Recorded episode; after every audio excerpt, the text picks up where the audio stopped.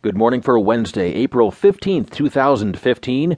Audible presents the New York Times Audio Digest.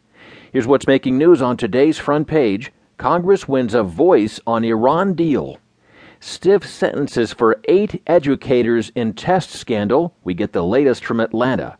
And Blackwater legacy goes beyond public view.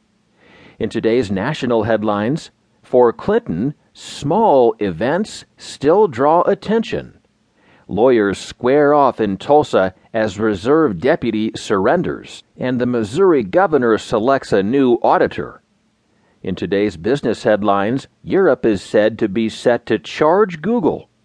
U.S. plans stiffer rules to protect nest eggs, and local judge deals a setback to Japan's nuclear industry. There will be more business stories, more national and world news, a roundup from the sports page, and New York Times columnist Thomas Friedman. Now, as selected by the editors of the New York Times, here are the stories on today's front page.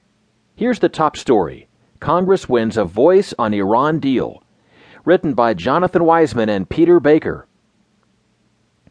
The White House relented on Tuesday and said President Obama would sign a compromise bill giving Congress a voice on the proposed nuclear accord with Iran as the Senate Foreign Relations Committee moved the legislation to the full Senate for a vote.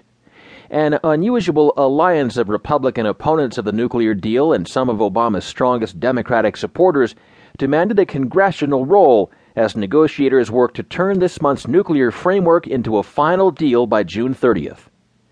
The essence of the legislation is that Congress will have a chance to vote on whatever deal emerges with Iran, if one is reached by June 30th, but in a way that would be extremely difficult for Obama to lose, allowing Secretary of State John Kerry to tell his Iranian counterpart that the risk that an agreement would be upended on Capitol Hill is limited. Congress would essentially be able to vote on an eventual end to sanctions and then later take up the issue depending on whether Iran has met its obligations. But if it rejected the agreement, Obama could veto that legislation, and it would take only 34 senators to sustain the veto, meaning that Obama could lose upward of a dozen Democratic senators and prevail. The bill would require that the administration send the text of a final accord, along with classified material, to Congress as soon as it is completed. It also halts any lifting of sanctions pending a 30 day congressional review and culminates in a possible vote to allow or forbid the lifting of congressionally imposed sanctions in exchange for the dismantling of much of Iran's nuclear infrastructure. It passed 19 to nothing. Why Obama gave in after fierce opposition was the last real dispute of what became a rout. Josh Earnest, the White House spokesman, said Obama was not particularly thrilled with the bill but had decided that a new proposal put together by the top Republican and Democrat on the Senate Foreign Relations Committee had made enough changes to make it acceptable. Senator Bob Corker, the committee's chairman, had a far different interpretation. As late as 11:30 a.m. in a classified briefing at the Capitol, Kerry was urging senators to oppose the bill.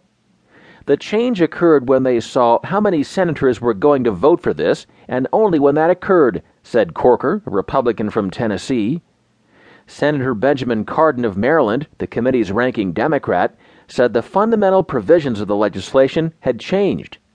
But the compromise between him and Corker did shorten a review period of a final Iran nuclear deal and soften language that would make the lifting of sanctions dependent on Iran's ending support for terrorism. The agreement almost certainly means Congress will muscle its way into nuclear negotiations that Obama sees as a legacy defining foreign policy achievement. The Senate's expected to vote on the legislation this month, and House Republican leaders have promised to pass it shortly after.